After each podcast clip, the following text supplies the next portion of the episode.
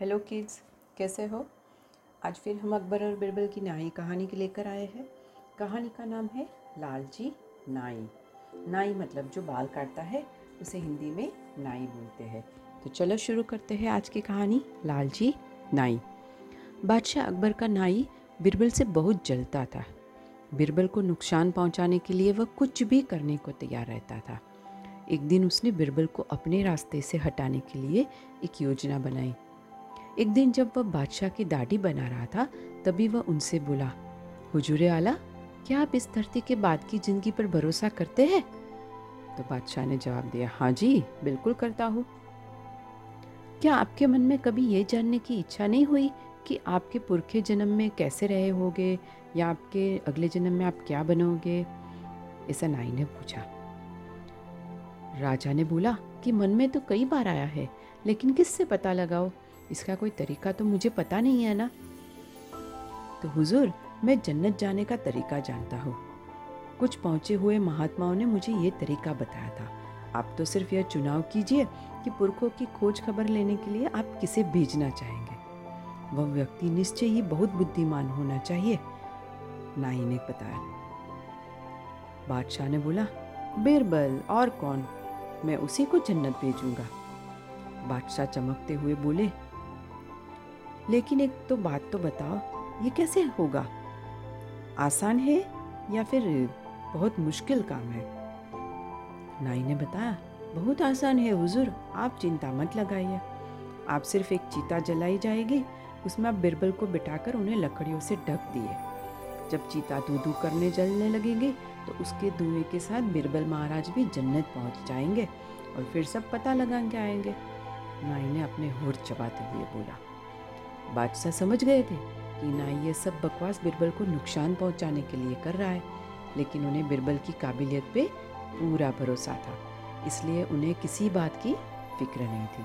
उसी शाम बिरबल को अपने महल में बुलाकर उन्होंने सारी बात बिरबल को बता दी। बिरबल ने हल्की मुस्कान से साथ पूरी बात सुन ली और बोला कि देख लो, इस बार मुकाबला नाई महाराज से है, बादशाह से पछताएगा, नाई बहुत पछताएगा। फिर बिरबल होठ चबाते हुए बोले कि खैर, मैं चिंता पर कुछ दिनों बाद चिंता के ऊपर चढ़ के दिखाऊँगा। आप मुझे थोड़ा समय दे दीजिए। बादशाह ने बिरबल को मुँह मांगा, वक्त दे दिया। बिरबल ने अपने गुप्तचरों से उस चिता की जगह पता लगा ली, जहाँ नाई ने उसे जलाने की योजना बनाए रखी थी। उन्होंने गुप्त रूप से इस चीता के नीचे अपने घर तक की एक सुरांग खुदवा ली। जब उनकी तैयारी पूरी हो गई तो उन्होंने घोषणा कर दी कि वे अब चीता पर चढ़ने के लिए तैयार है। अभी नाई खुद अपनी देखरेख में बिरबल को उस स्थल पर ले गया। वहाँ बिरबल उस चीता में बैठा और फिर चीता को आग लगा दे। बिरबल चुपचाप सुरंग से होते हुए अपने घर पे लौट। आया उधर नाई की खुशी की तो कोई सीमा नहीं थी।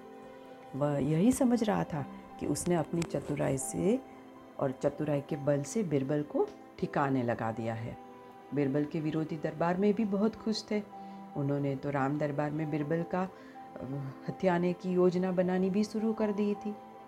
तो अपने घर में कुछ हफ़्ते गुजारने के बाद बीरबल एक दिन अचानक राज दरबार जा पहुँचे।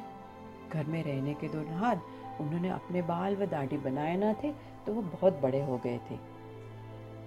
जब वो दरबार में गए तो उन पर नज़र पड़ते ही बादशाह खुशी से सरोबार हो गए और उनका स्वागत करते हुए बोले, आओ बिरबल, आओ, जन्नत में हमारे रिश्तेदारों का क्या हाल है?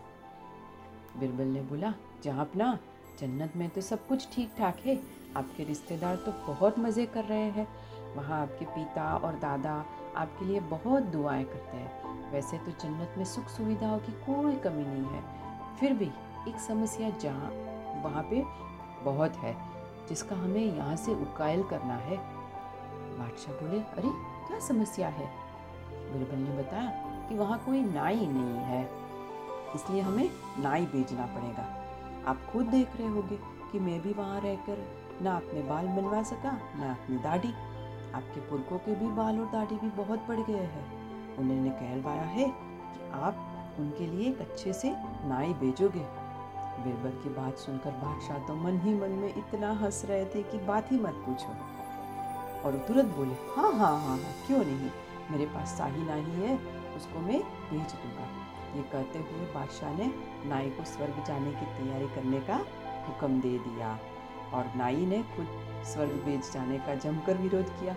लेकिन बादशाह ने उसकी एक ना सुनी और नाई उसी दिन को कोस रहा था, जब उसने बिरबल को जलाकर मारने की योजना बनाई थी। अगले ही दिन उसे जीवित ही चिता पर रखकर जला दिया गया। इस तरह बिरबल ने अपने विरोधी नाई से छुटकारा हासिल कर दिया। क्या हुआ बच्चों, मज़ा आया ना? तो बिरबल ऐसा ही था।